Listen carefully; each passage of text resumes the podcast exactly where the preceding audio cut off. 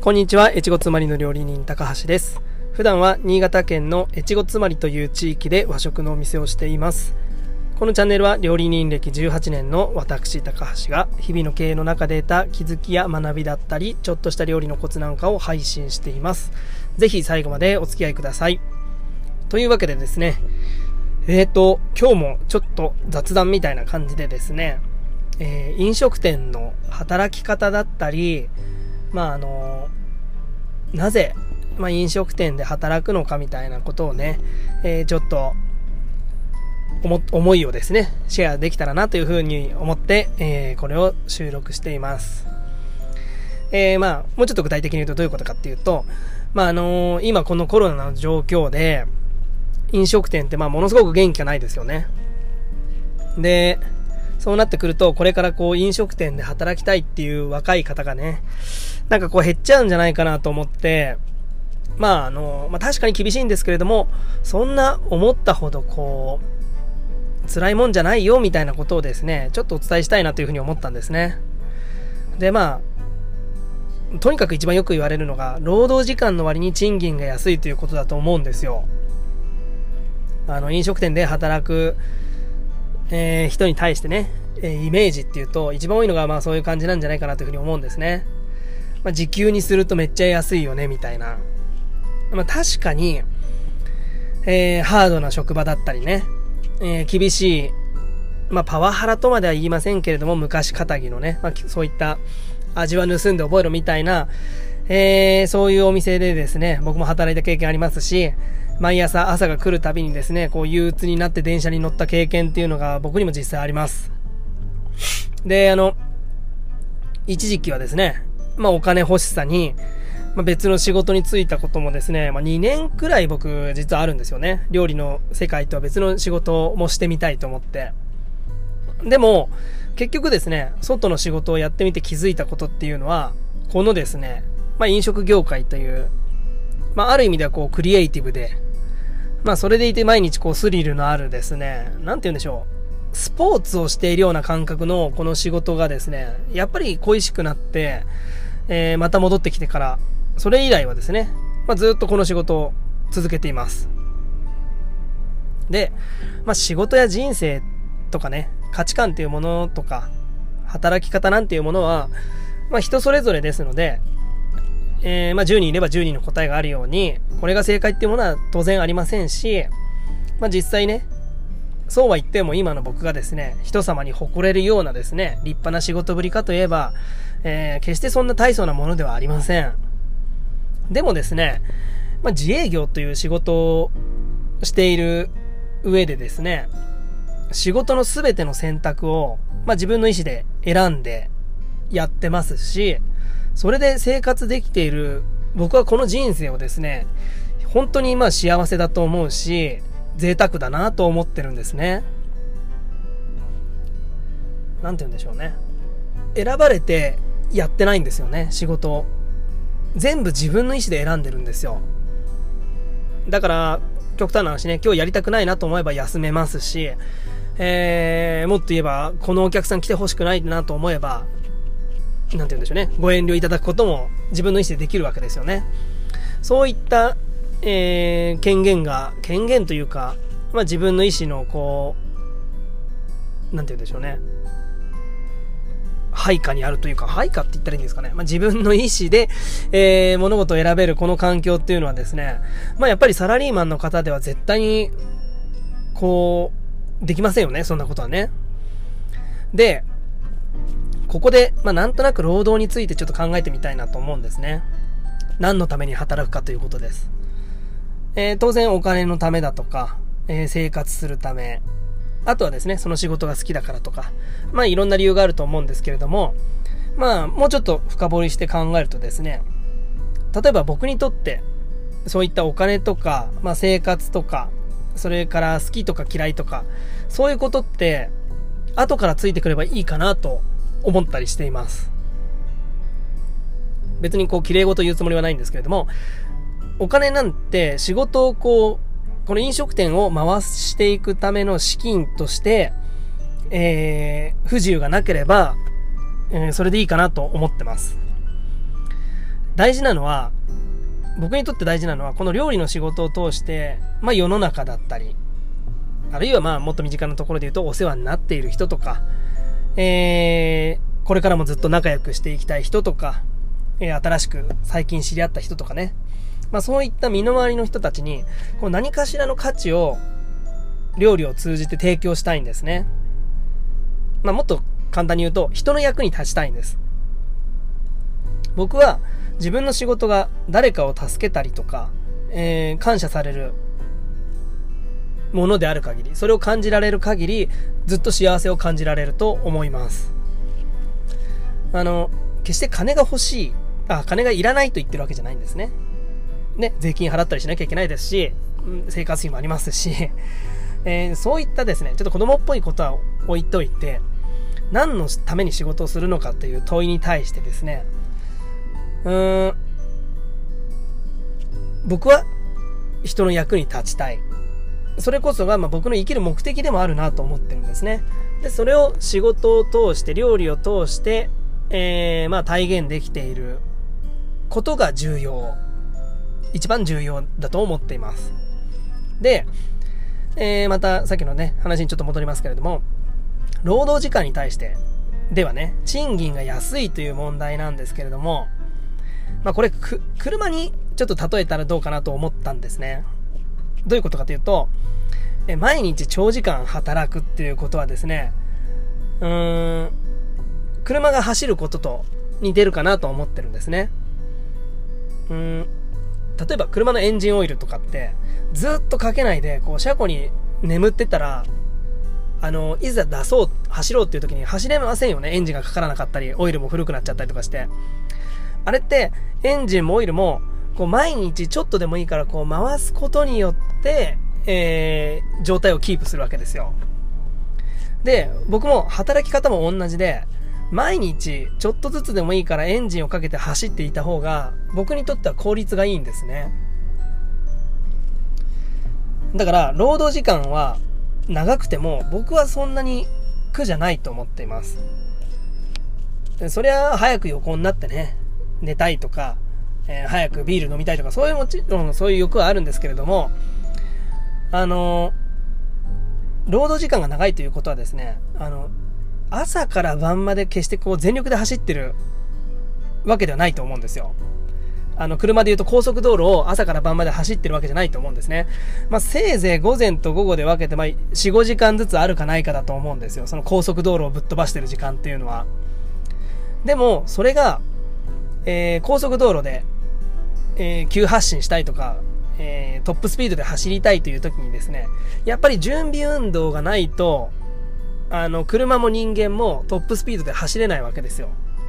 そのためにはある程度のアイドリングの時間、つまり労働時間の長さっていうのは僕は必要なんじゃないかなと思ってるんですね。そりゃ例えばね、1個10万円のお弁当が作れれば、1個売れば10万円の売り上げになるんで、同じねお弁当を作る労働時間とか労働力に対してそれだけ付加価値つければいいんですけど、僕にとってそれが届けたいお弁当かどうかというとちょっと違うわけですよ。なので僕はそこを目指さないというだけの話なんですね。で、だから僕は休みの日でもやっぱり店に出てきて何かしらなんか仕事するんですよね。それってやっぱり店に愛着があるっていうことがあるからかもしれないんですけれども、もうね毎週2連休もしてたらね、働きたくなくなっちゃうんですよ。週の3分の2休んでいいわけですからね。それで生活できればいいのかもしれないんですけど、さっきも言ったようにトップスピードを出したい時に出せない人生って嫌なんですね。勝負をかけたい時に準備が足りなかったとか、なんて言うんでしょう、こんなはずじゃなかったみたいなことが嫌なんです。だから決して休むなと言ってるわけじゃないんですよね。週休2日で、利益を出せるお店っていうのはもちろん素晴らしいですし、それが、今の日本世界の、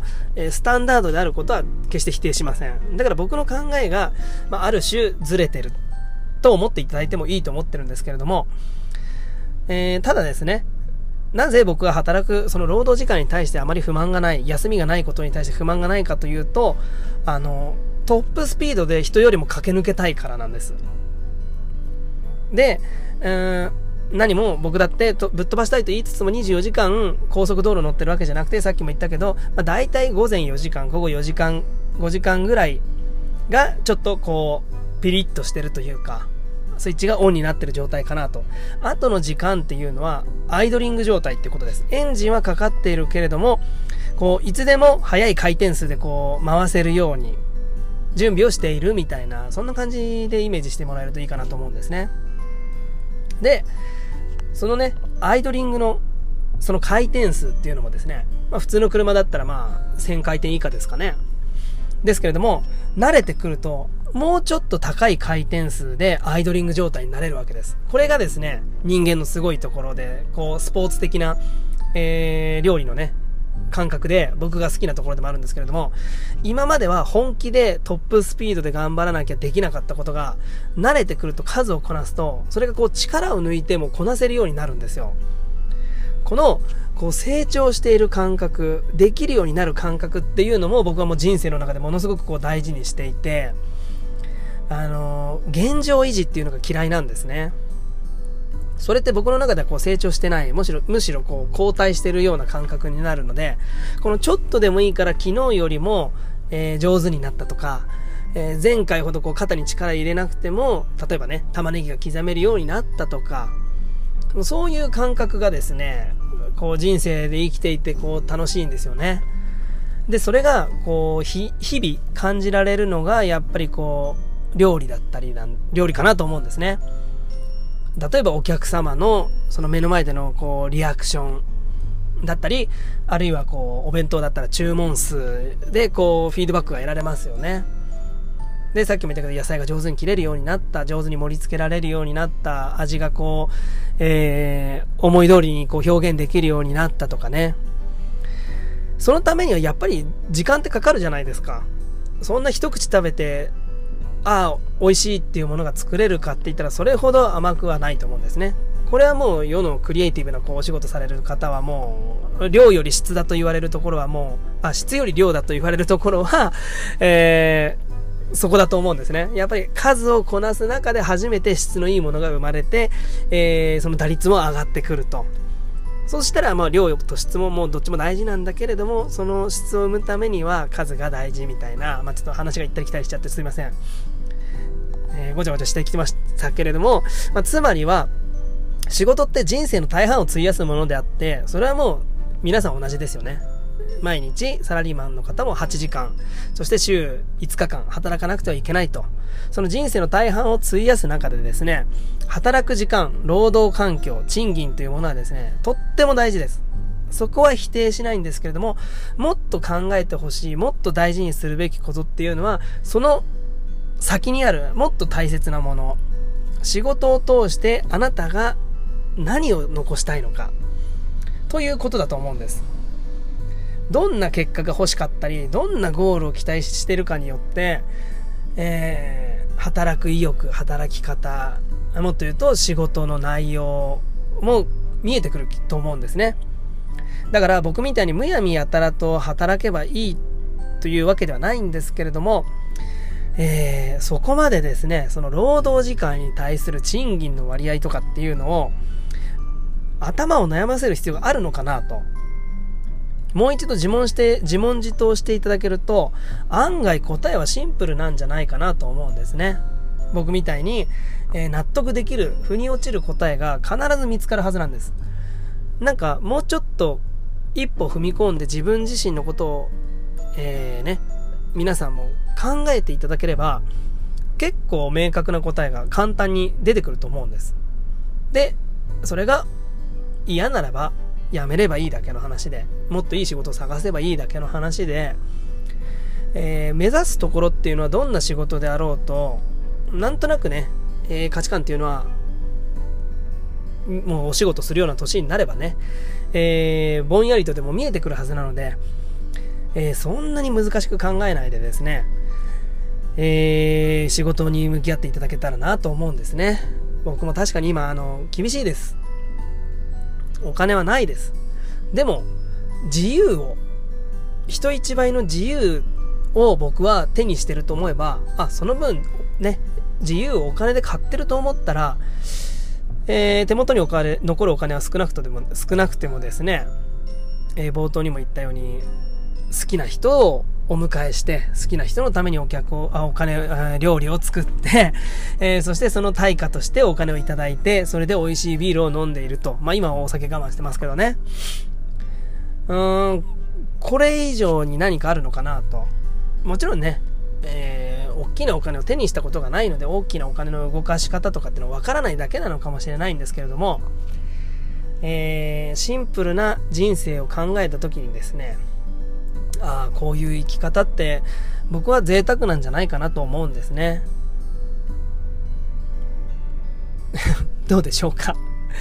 なんかね、本当に飲食店のことをブラックだっていう人って働いたことがない人なんじゃないかなと思うんですね。なんかね、少しでも料理に興味があって、アルバイトでもいいから飲食店で働いたことがある方からすると、そんなに捨てたもんじゃないよなって思うんですね。なので、これをお聞きの方が同じ飲食店の方だったら、そんなうつむく必要はないよと、ちょっとね、背中を押したいなというふうに思いますし、飲食業で働いたことがない方であれば、飲食業って自由だぜと、フリーランスってかっこいいだろみたいな、そういうことをちょっとお伝えしたいなというふうに思ったので、今日はこんな風に収録してみました。ちょっと明確な答えが出なくてちょっと申し訳ないんですけれども、僕は楽しんでお仕事してますというお話でした。はい。というわけで、本日も最後までお付き合いいただきありがとうございました。また次の放送でもお会いしましょう。高橋でした。